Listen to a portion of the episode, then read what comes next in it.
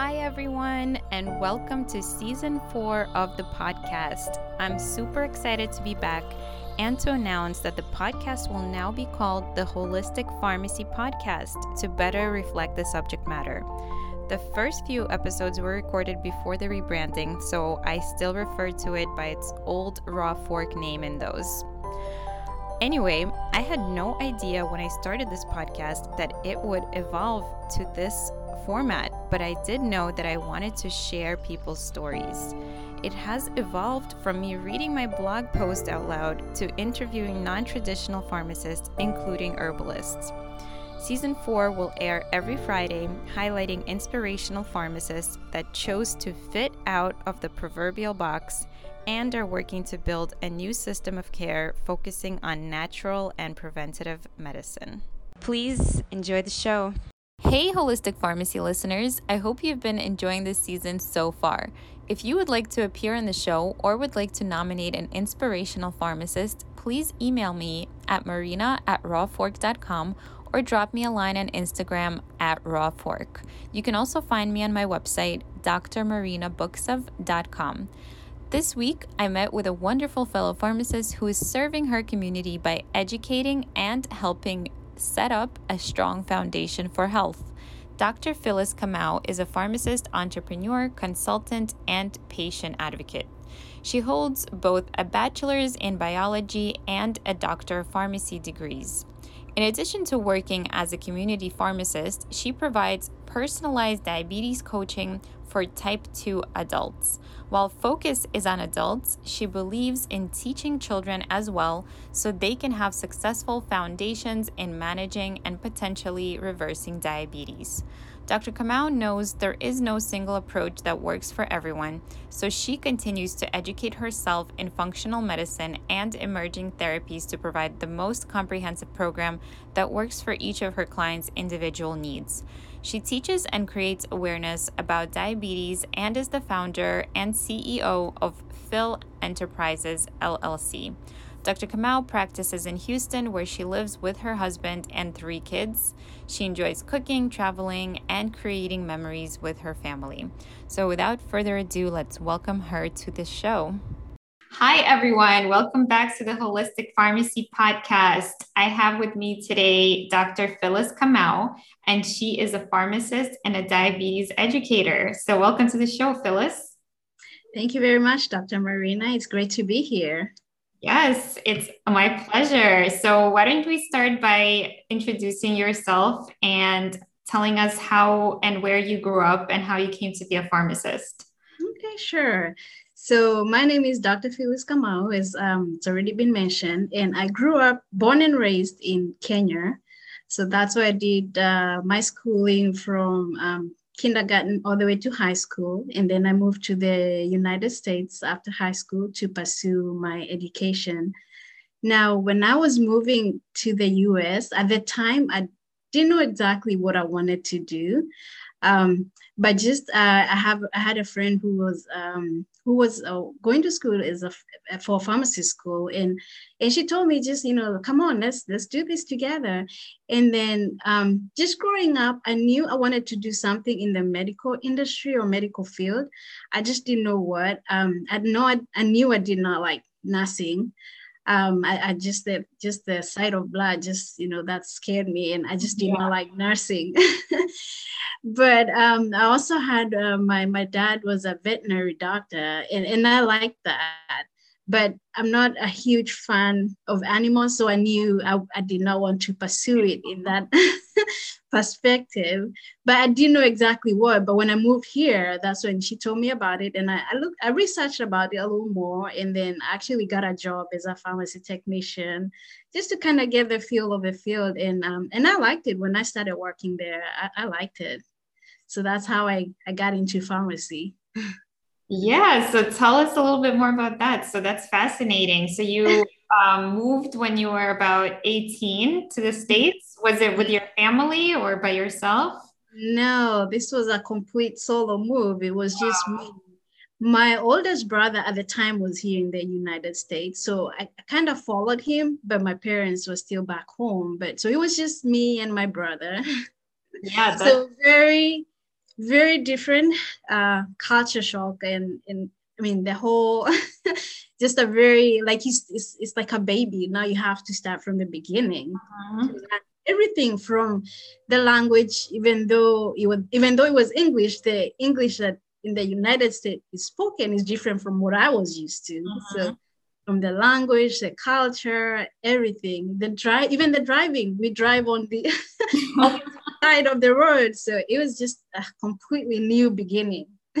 Yeah i can relate but I moved here with my family when I was nine. So mm-hmm.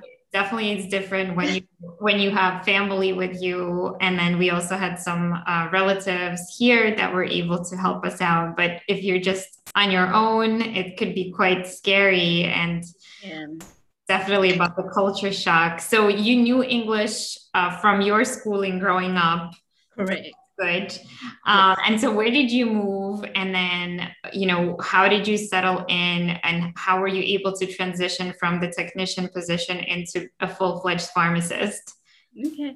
So, when I moved here, I moved to Alabama. That's where my brother was. So, I moved there as well and did my schooling um, in Alabama, both my undergrad and the pharmacy degree. I did all that in Alabama. And um, so just um, just having him there helped me to settle in.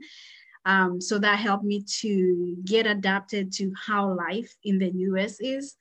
Um, so that helped me. Just I think having him there was definitely a big plus. I, I think if it was if I was by myself, I, that would have been completely different than what how it turned out to be. So went to school there, uh, did the went to school, did the pharmacy, um, did did the undergrad in uh, biology, and then um, while I was still working, um, and especially as a as a foreign student, you had to you had to go to school full time. You had to work because again, I came. It was just me and my brother. He was in school himself, so he couldn't support me. So I had to work to support myself, pay for tuition, and it was full time. So very difficult, but I just had to do it because I, I moved here to pursue the education. So, um, so I worked as a technician, and then I also had a little other side jobs that I was doing just to be able to support myself. And then, um, so I did that. Then I went into pharmacy school, and also I continued working though. I continued working as a moved promoted from technician to intern, and then also now from intern to a graduate intern, and then now as a pharmacist. Wow.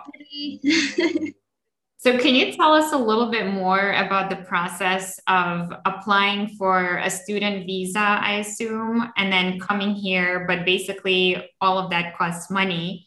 So, all of that is out of your own pocket. You don't, I don't know if you qualify for scholarships or not. And then you have to basically, like you said, pay for your own tuition. Did you need to take any loans or anything like that? For the pharmacy school, yes. For that one, I had to. Um, it was it was a lot, and I went to um, a, a, private university, so was the cost was a little more, and um, so I had to take loans for that. But um, so getting a student visa um, back home.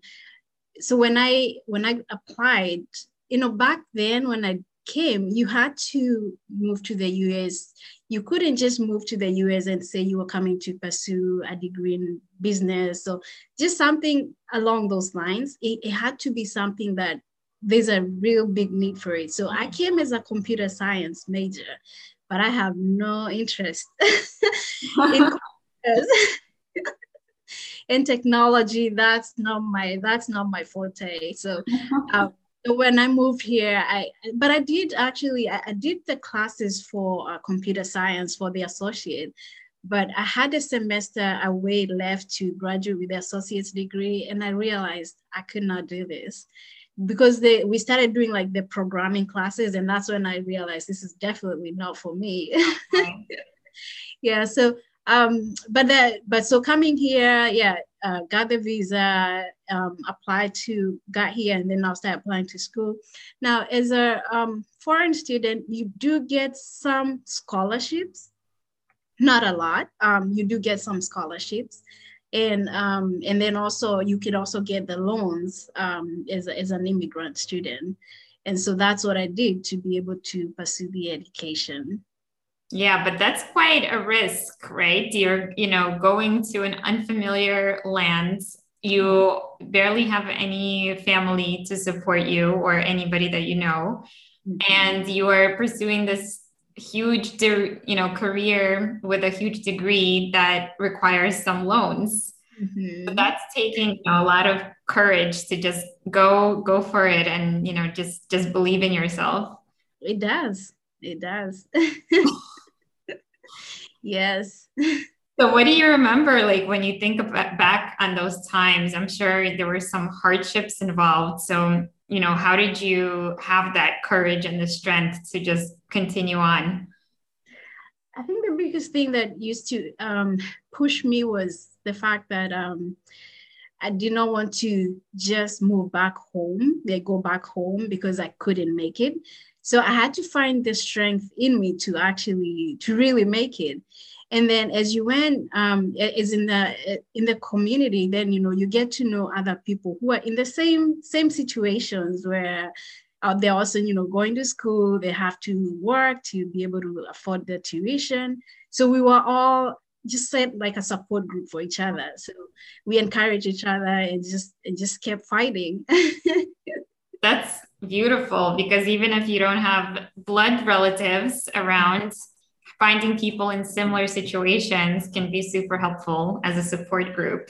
Oh, yes. Yes, it did for me. That's wonderful. So, how did you uh, find that pharmacy tech job in the beginning? Was it through a chain pharmacy? Was it an independent setting? And then, how did you um, transition? Like you were saying, you were moving to be an intern and then the pharmacist. Did you stay with the same uh, setting or did you change after you graduated?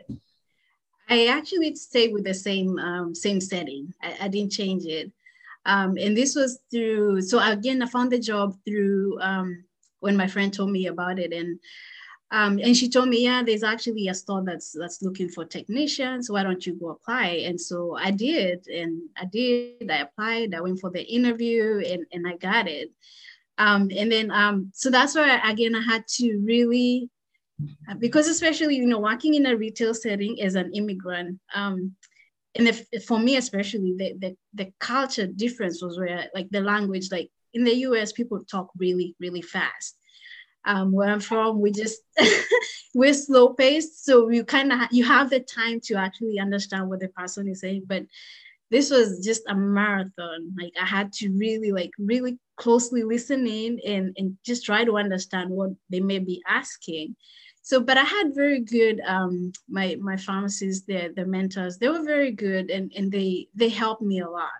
So I was able to shift and and understand and actually finally now really integrate and get to know to understand the pharmacy and get to work with the patients. And that's how I was able to transition from being a technician and now to an intern, and then all the way to a pharmacist. Awesome. So, what did you do? So, you said after you graduated, you stayed with the company. Mm-hmm. And so, what made you become a diabetes educator and how did that passion come about? And then, did you have any other settings that you worked in, maybe when you were an intern or anything like that? Um, tell us a little bit more about your career. Yes, I did. So in uh, pharmacy school, so during our final year, we had the different rotations that we went to. And uh, so I did go to um, a couple specialties, um, which were um, one was a compounding specialty, and I love that one. I love the compounding uh, specialty pharmacy. And then we had one that had to do with home care health. And then I worked, I, I did internship in the hospital. And then also a different retail. I did, I did an inter, internship with a different retail and also with the management, um, pharmacy management. I did a retail, um, uh, an internship with that. Um, but out of all that, I, I realized I loved uh, talking with patients and I loved, especially when you when we would do the the internship and you know the pharmacist would tell us okay you're the intern so go you know cancel the patient talk to them so i love that part where i would talk to them and you know when you're telling them something and like you see their eyes pop like they actually like they get it so i like that and during the pharmacy school, I, I the subject of diabetes. When we had pharmacotherapy and we did diabetes, I loved it.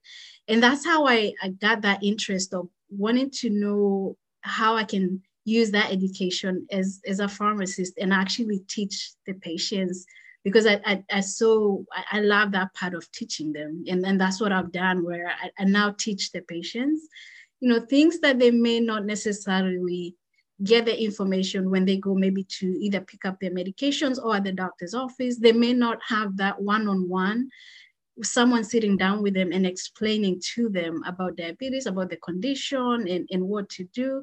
So I love, I just love that. And that's why I, I specialize and I, I teach the patients to where they can understand how they can, and I empower them so they can be the champions for their health. That way they can know what to do, what not to do. Well, yeah, I could totally see the passion as you're speaking about it. That's amazing. So, is it because diabetes you saw was pretty prevalent? And is that part of the reason that you're passionate about it? And then, do you have any personal or family story about why you're interested in medicine in general? Besides, I know you mentioned your dad is a veterinarian. Mm-hmm. Yes. Um, so, I have the um, a personal experience where uh, my mom is diabetic, and so I've seen I've seen the challenge, I've seen the struggles. So I understand, you know, when patients may just get home and now they don't know they don't know what to do. So I understand completely how they feel. I understand the emotional aspect of it, mm-hmm. and that's why I, I just got involved and, and just wanted to know more and how I can help them and um, so that's how that's how it's it's it's pushed me to to know how to help them and what to do with them.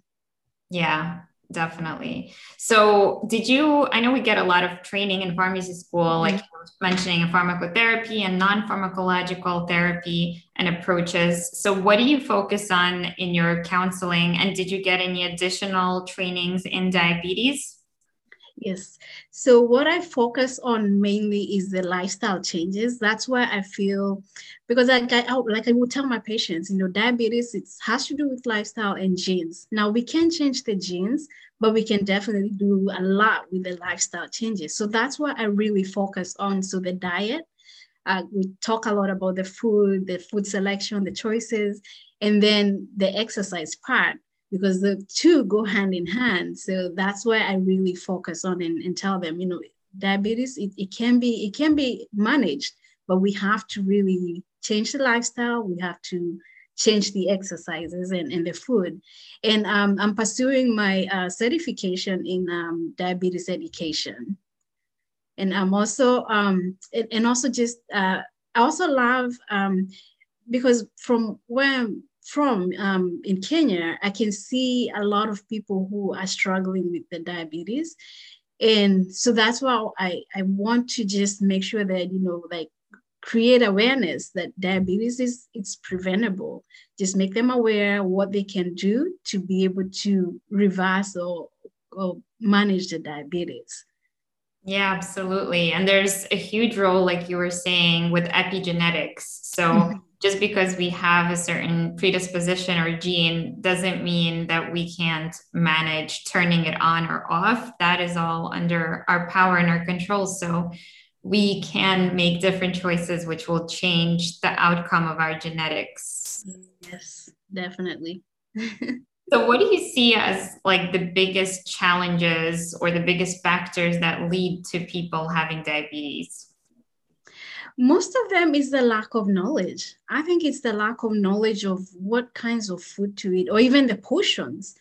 Um, so the lack of knowledge, I think that's the biggest challenge. And so I feel like um, if if as, as as healthcare providers is if if we just take the time to let the patients know I mean, I know pharmacists, we deal with the medications, but we also have that aspect where we can do more than just the medication. So, education, I, I feel it's a really big role that we can do. And so, once we teach people and, and empower them with the knowledge, they, I, I know they can, I know they can do it. they just need that encouragement and, and empowerment.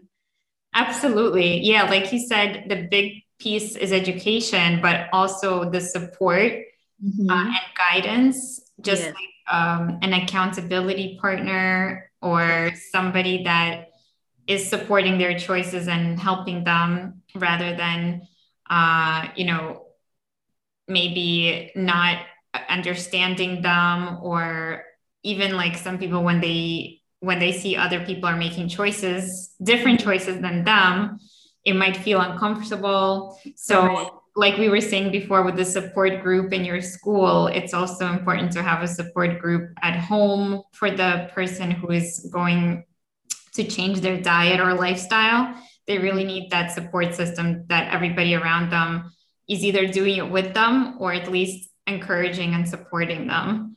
Mm-hmm. And that's one thing I love working with families because I know if they can all support each other and encourage each other, like you said, as accountability partners. So I, I love working with families. so, how do you incorporate this education piece into your counseling? Are you still in a retail setting doing these services, or is this something private? Yes, so I'm still in my retail setting, but the education part, I'm doing that as a private mm-hmm. uh, consultation. Mm-hmm. Awesome. So, how do you tell us a little bit about that? Like, how do you run your business? How do your consultations look? Is it in a group setting or one on one? Right now, it is one on one, but hopefully in future, I might change it to a group setting just to give more support um, so right now it's just one on one. So we would do um, we, we do the um, the education. We do at least a three month. Uh, we did a three month session together mm-hmm. because again, we as human beings, it takes time for us to actually change yeah. and adapt to new routines or way of doing things. So we do a three month session. Awesome. And how often do they see you in these three months? we we do get to talk at least once a week that's yes. really good that's a lot of time. So what do you see people as they go through your program for three months? What do you see them going through? What are the first steps that you take them through? And then what are the outcomes? Okay. So the so the first step we do um, we try to do in the beginning especially is the food um, and just go slowly incorporating incorporating the different changes.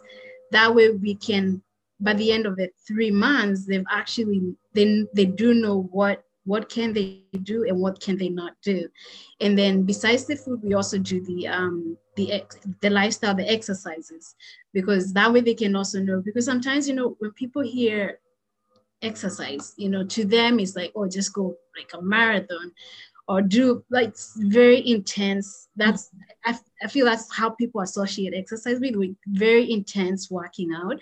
And and it's not it's just we have to start somewhere. So i, I do encourage at least start by just walking. Even if you can do like you know maybe like 30 minutes start with maybe 15 and as you go then your body will also get used to it and then we can go adding more and, and giving longer duration for the exercise yeah, I think about like personal trainers when I hear exercise. So, yes, is that what you're coaching them on? but absolutely, I think it's all about moving your body. So, maybe even just changing the word to movement is right closer to it because your body is designed to move. Your body is not designed to sit desk and stare at one spot that's very close to you all day long. So if we don't utilize this movement ability, you know, our skeletal muscle and all of all of our systems, mm-hmm. our system, our other systems depend on it. Like our lymph system needs our body to move to get the lymph back up, and even our circulation. So yes. if we don't, if we don't do that, no pill can help us. No, no, no. yeah. So I think it was like very almost naive for us to think that we can solve every problem with a pill or a surgery. Yep. You know, we there's some basic fundamental things that the human body is just designed to do, and you know, right. we need fresh air and the sun, and uh, outside. Yes. Yes fresh air would do wonders. I mean, even myself, I just go outside at least just to get that fresh air, and I just feel you can feel the difference. yeah, like working in a pharmacy and like being very far away from the outside world is not fun. Or even, you know, we don't really have windows in our pharmacy, right? right. The windows are on the other side and we're in the whole back room. Um, or like working in an office, sometimes you're not next to a window most of the time, actually. Mm-hmm. So, you know, it's it's very important to be in connection not only with other people, but also the elements around us. Yes, yes. And especially right now with COVID, where a lot of people are working from home. yeah. It is definitely recommended to get out. yeah, yeah, exactly. And out, you know, being outside, you're not confined to a space where right. there's could be bacteria and viruses brewing. So definitely recommended to air out your space and to air yourself out. oh yes, completely. yeah. yeah. So can you just tell us the top like three tips that you share with your clients and how they should be eating? You know, what kind of foods should they be eating and then what should they not be eating? Okay. So um, I do encourage them um, to and I keep in, I keep saying it is just to reverse the plating, and by that I mean, um, when I was growing up, you know, we used to when it's time for plating of putting our foods uh, food on our plate, like we would start with big portions of the carbohydrates, and then we'll go to vegetables, and then to some kind of meat. And so what I tell them is to reverse the plating, is just change how you plate. So start with the vegetables. Uh-huh start with the vegetables and then do the meats and then go do the carbohydrates. Because by the time you get to the carbohydrates, you're only gonna put just a little bit, just maybe a quarter. But if you start with that, that's what you're gonna put. Half of your plate is gonna be carbohydrate, which is how that's what we did when we were yeah. growing up. so we we do things like where we just reverse the plating, where you change, yeah, start with the start with the vegetables, go to the meats, and then do the, the carbohydrates and then also um, also increase like the number of fruits and vegetables a day, the mm-hmm. raw fruits and vegetables, um, and then also increasing the amount of like whole grains, just do whole grains instead of the ultra processed foods. Um, because of course that's where our gut is not made to process the those ultra processed foods so they end up not being beneficial to us they end up just being more harmful than they should be helping us so those are some of the things I encourage my patients to just change change the way you think about you know putting food on your plate, and then of course staying hydrated, avoiding high fat foods and sugars. yeah, that's excellent advice. yeah, so it's it's more of a mindset thing. Um, and so and I, and I know once once they get it, they actually now do know yeah, I can do this because I just need to change how I'm doing things. yeah, but I I agree about it being a mindset thing because like we were saying before, if you feel like you don't fit in with the rest of how your family or your friends are eating and you know you have this disease state that you now have to manage so you mm-hmm. can't look at what they're eating you have to decide for yourself you know what's good for your body but it's difficult to do that because Very. you're surrounded by people that are eating the way you used to eat it's mm-hmm. easy to kind of fall back into that same pattern mm-hmm. yes yes yeah mindset yeah you know it's it takes a lot um I, I just remembered like i wanted to um like when i when i moved here like i said you know this was a completely different culture for me and so that just made me feel like, like i wanted just to dim my light where i just you know i didn't even want to I, I felt like I felt I, I couldn't speak up. I was afraid to even speak up and, and share whatever I had to share. And I knew I know what I had to share, of course, is important. But I felt I felt sort of rejected um, and, and just afraid to speak up.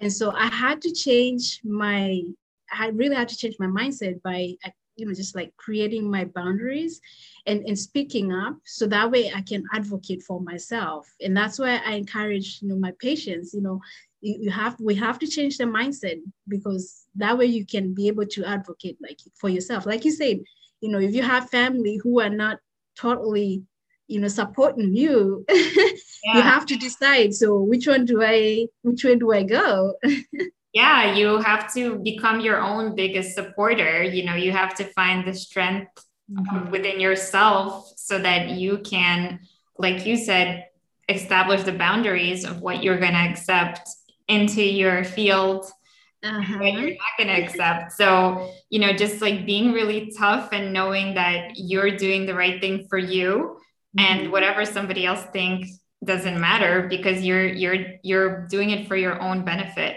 Correct, correct. so yeah, so I aim just so they can understand that, you know, like yeah. you're the only one who can, you know, take charge of that. yeah, because a lot of times that is why we fail at things and we feel defeated when we feel like we don't have a choice, you know, and this is just, you know, our genetics, like we were talking before, before. And, uh, you know, it's a curse that this, this happened to us and we're powerless to change it. But if you think about how many things you do have power over and all those things and focus on what you can control, that becomes you know a lot easier to live like that and a lot more empowering so that you can actually stick to those choices and not have the doubts you know or have the self-sabotage even to like regress back into your old ways. Mm-hmm. yes yeah i think that's so key in in many different areas of life Oh yeah, I think you can apply everywhere. Yeah. Every aspect of life. yeah, business or even working for someone else or mm-hmm. yes. your life purpose or family. Like it applies in any case, relationships. It does, yes. so yeah. yeah, I really like the idea of focusing on vegetables and focusing, you know, on what they can have instead of limiting the oh okay don't have this and this and this but actually this is what you should be having. You should be putting so much veggies on your plate that you're feeling full from the veggies and yes. you don't want to eat more. And uh, do you find any challenges like with the for example cost of vegetables in, in relationships to some processed foods or access to the vegetables? Um, mm-hmm. and then also how people maybe are going back to their old beliefs or saying that they don't like to eat vegetables or it doesn't taste good for them. How do you deal with those challenges? Yeah, so I do. Um, yeah, occasionally, you know, you have someone that's they're saying that it's cheaper to do the um, processed foods. Um, so it's cheaper right now, but in the long run, it's gonna be more expensive because then it's it's causing more harm to you than it should. And so I tell them, you know, and, and, a lot of people do like that convenience of the package, mm-hmm. the already prepackaged and mm-hmm. processed mm-hmm. foods. But I, I do let them know, just let them know, you know, about just to, again to teach them about the vegetables. Yeah, it's you know, you just want to make sure you're incorporating them. And of course, as you get, as you keep doing that, your body will eventually get used to it uh-huh. because you've detoxed the processed food. So now your body is is, wants these uh, fruits and vegetables. And um, the cost wise, I know like we have, um, I know like here we have an, uh, like an open air market. So I, I encourage people to go there. I do go get the, the vegetables and fruits from there myself. And just to buy, um, just to keep, you know, again, just to keep, because once you do something so much, it becomes, it becomes a routine. And, and I encourage them to, I know most people they have an issue with vegetables, they don't like them, but it's just find uh, different ways maybe to cook it. Just experiment with different ways to cook it and, and find a way that actually works for you for you or that you enjoy eating. And but just keep, you know, incorporating different ones and, and see which ones work best for you yeah it could be a fun exciting process to mm-hmm. again have those choices and make it in your own creative way play mm-hmm. around in your kitchen with recipes it's not something like you have to dredge and that you have to be scared because it's not going to taste good but it's right. giving you the chance and opportunity to come up with different recipes and and again find something that works for you and that you do like Yes, yes. I do that a lot myself. I just find different recipes and, and just play with them and just see which way I, I like best.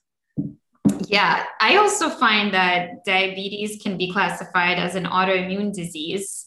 Mm-hmm. So, how do you counsel about that component? For example, like we were mentioning grains. Mm-hmm. Um, you know, some people maybe won't even tolerate grains, or sometimes I recommend elimination diets. Have you found that helpful? Um, I haven't uh, dealt with maybe I haven't come across anyone who's can't tolerate like those um, kind of diets but i just let them know i just teach them just to do more whole grains versus the um, the processed ones um, because yeah again as an autoimmune disease it's the processed foods are going to just progress it more than the um, unprocessed ones. Yeah, and you also mentioned detoxification. So these processed foods that we're eating, they are kind of empty nutritionally. So yes. they're not nutritionally dense. They're the opposite. They actually draw away our nutrients for us to be able to process them some way and eliminate yes. them. So they actually deplete, you know, our vitamin and mineral pathways and our liver enzymes so that we need to eat even more cofactors from our foods, which is really from fruit and vegetables. Yes. Mm-hmm. So yeah, I think it's a good way to think about it that you actually need for every like processed meal you have, you need to have like 10 times more vegetables process that meal. Yes, yes, that's a great idea. yeah. So, do you use any supplements or any MTM in your counseling? No, no, um, no supplements. Um, because I know most of them, the cost might be an issue for them. Mm-hmm. So no, no, no supplements. Um, MTM just like small scale, just to make sure the medications they're taking um, actually for them, um, they're right for them but not but i try not to do so much of the medicine part. I, I want to focus on the other part of the education of the lifestyle changes. But I, from my as a pharmacist because of my pharmacist background yeah i will look at the medications but i don't try i don't mess with that too much. Yeah that makes sense. But found that as a side effect of the work that you do together it, are there benefits such as weight loss or reduction in medication Yes, yes, that happens. Yeah. So when as we work on the on the on the food and exercise part, yeah, we do get to see where some of the medications they they're discontinued, and some of the patients they they lose the weight because they've changed how they're eating, and so and also the stress or and so with that they're not spending as much money on the medications that now they can redirect their money on the healthy foods. Yeah, and also some medications or even most of them for diabetes may be covered by people's insurance plans, mm-hmm. um, especially those that are available as generics. But still, there it does come with a burden again of having to tax our liver and our kidneys to process and eliminate them. And besides the active ingredient, there could be fillers or binders or colorants. Yes. And you know, they could have some side effects that are not pleasant. So mm-hmm. I think it's always best to be able to function without the Correct. medication. Yes, yes. That's always my goal. yes, to get them to where they don't have to depend on the medications. Yeah, that's excellent. So, how do people find you and um, even know request to work with you? Mm-hmm. So I am on um, the two main platforms I'm on. I'm on LinkedIn and uh, Facebook under Dr. Phyllis Kamau.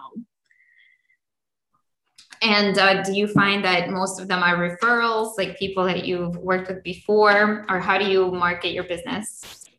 Um, so most of them will find me because I do a lot of um, a lot, a lot of um, information that I share on the two platforms. So that's how they. So once they they read and they see what I what I'm doing and what I'm talking about, and that's how they find me. So they would message me from there.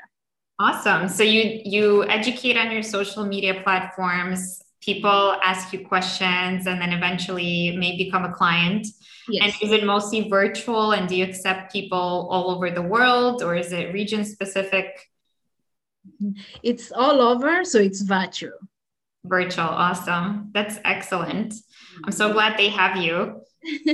Thank you. I think covid has taught us you know it, has come with its bad but it's also taught us some good things that you know we can do things virtually. That's true. Yeah this is so much more commonplace. And mm-hmm. even family now talks virtually if they're quarantining or something like that. Yes.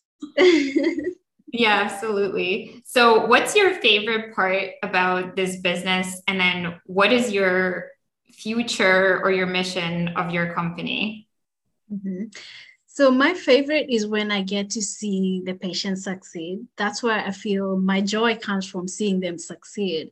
Um, because I don't want them to be struggling. And diabetes, it's it's it's a challenging disease. It, it's so a lot of patients do struggle, um, so I like when I see them succeed, um, and, and that gives me so much joy. So the future, um, I'm just uh, again creating the big awareness because trying to get these patients to where they don't they don't come to me because now they're diabetic, but trying to get to them before they're even diabetic. Mm-hmm. Um, so I have um, um it's in, I'm, I'm working on on creating um, an awareness initiative um, for the patients uh, for for people especially um, especially like school age kids I think we can we can start with them so they have a strong and good foundation and when it comes to to food and and, and exercising or body movements. So um so creating a movement to just raise that awareness.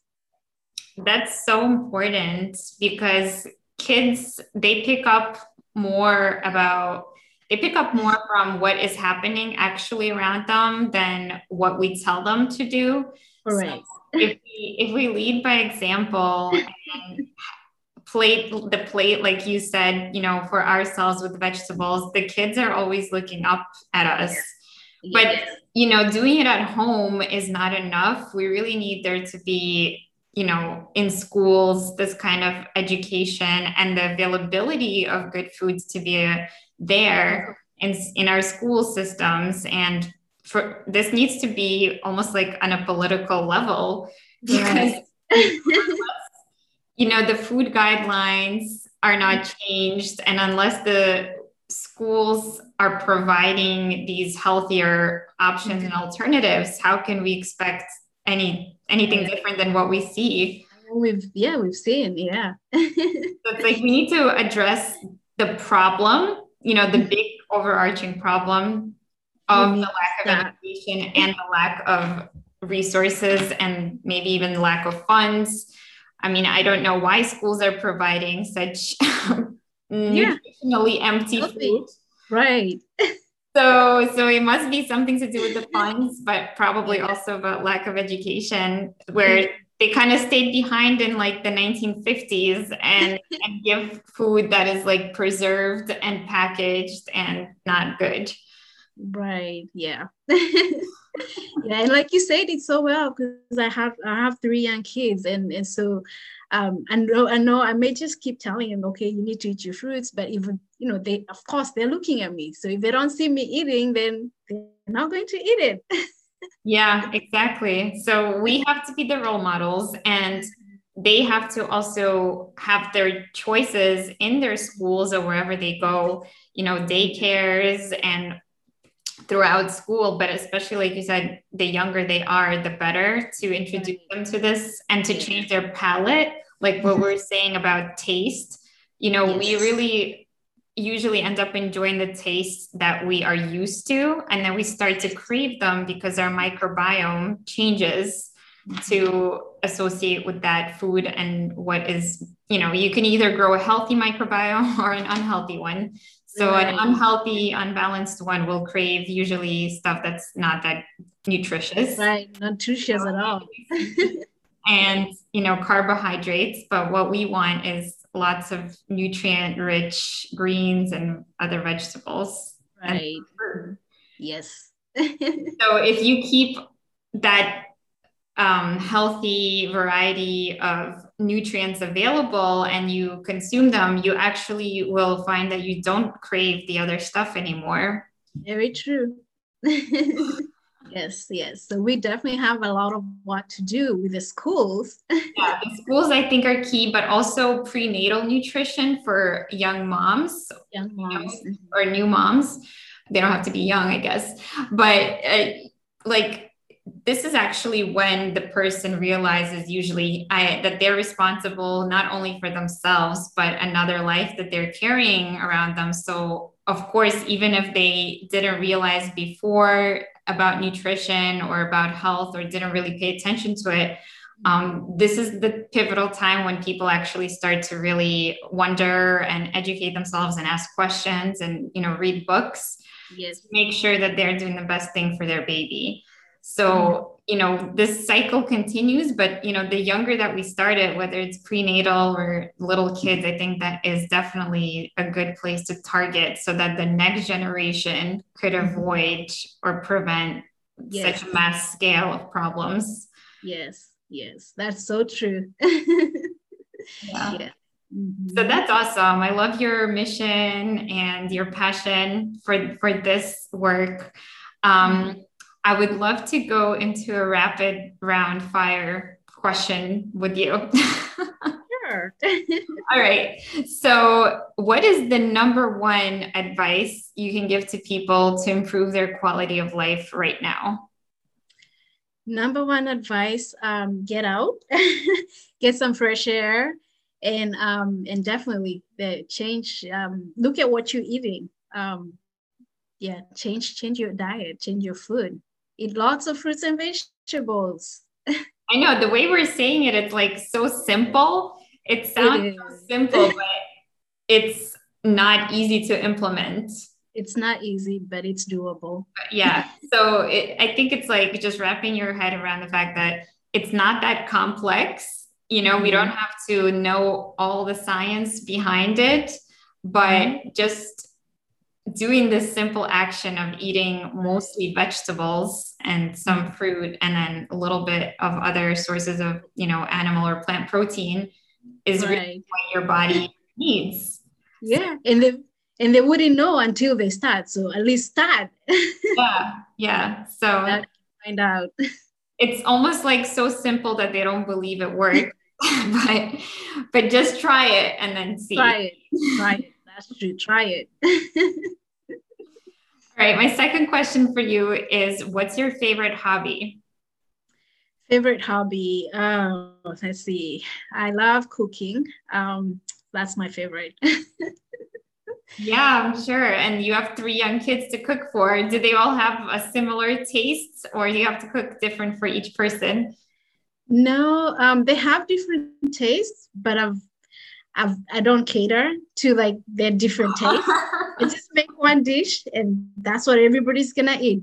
The only thing I do is that I make make a dish for if one kid likes this dish, so I may make that dish that day, but the following day I'll make a different one. But I don't do like different meals for everybody now. Good. I want them to get used to, you know, used to eating, and especially because I do, I do do a lot of fruits and vegetables. So I want them to get used to that. Yeah, me too, me too. But yeah, there's definitely phases I've noticed my child where first he's he likes a particular vegetable, then he doesn't like it. Uh-huh. You he likes something, and then the next day, or like maybe yes. in a month or two, he switches to something else. But I still keep offering, even when yeah, they do yeah, that. Still keep offering the good stuff. What can you do? Because yeah, yeah, we know better. So yeah, yeah. right. Um, and I also want to know what is your favorite dish to make? My favorite dish uh, would have to be. This is something that we make from uh, from back home. It's a dish that we make um, with. Uh, let's see, we do we do potatoes in it, we do beans, we do um, carrots, we do cabbage. Um, you do all of it in that one dish, and um, and then some corn. We do it in that one dish. Yeah, that sounds really good. That's similar, I think, to a dish that we make too. Mm-hmm. So it's cool how other, you know, heritages and backgrounds they have similar traditional meals. Mm-hmm.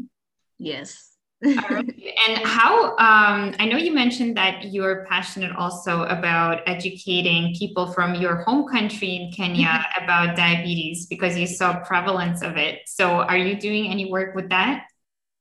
Yes, uh, with there, um, I'm partnering with a nonprofit and just doing um, doing the awareness campaigns. Wow, that's excellent work. So, yeah. good luck with that. So I'd love for you to tell the listeners again where they can get in touch with you. What are these two platforms that you mostly hang out in, and um, any other projects that you're working on? Okay. Um, so I'm on uh, both Facebook and platform, and uh, Dr. Phyllis Kamau. You find me on both of them uh, under that one. Um, eventually, I may have other platforms, but right now, that's those are the main ones. Um, so my my big project is just creating awareness. Um, diabetes it's it's not a death sentence, um, but we can we can manage it, and and there's lots to do with diabetes. So that's my biggest uh, my biggest project mission. Just uh, get people to know that uh, we can we can do this. Yeah, there is definitely lots to do. You're right about that. The work is cut out, and we we can do it if we do it together. Yes, absolutely. awesome. Well, thank you so much for coming on and sharing your story and your mission and your projects with us. Um, I wish you the best of luck. Definitely keep us posted on the nonprofit stuff too. I think it's so wonderful to give back. And uh, I hope to see you again in the near future. Absolutely. This was awesome. Thank you for having me. All right. My pleasure. Have a great day. Thank you. You as well. Bye. Bye bye. Thank you so much for tuning into another episode of the Holistic Pharmacy Podcast. I truly hope you enjoyed the show and learned something new from it. I certainly get super inspired by the guests I have on. If the same is true for you, I'd really appreciate a five star review on any of the podcast platforms and a shout out on social media. You can find me at my name, Dr. Marina Buksov or at the tag at Raw Fork. So I look forward to connecting and I hope you have a great week ahead.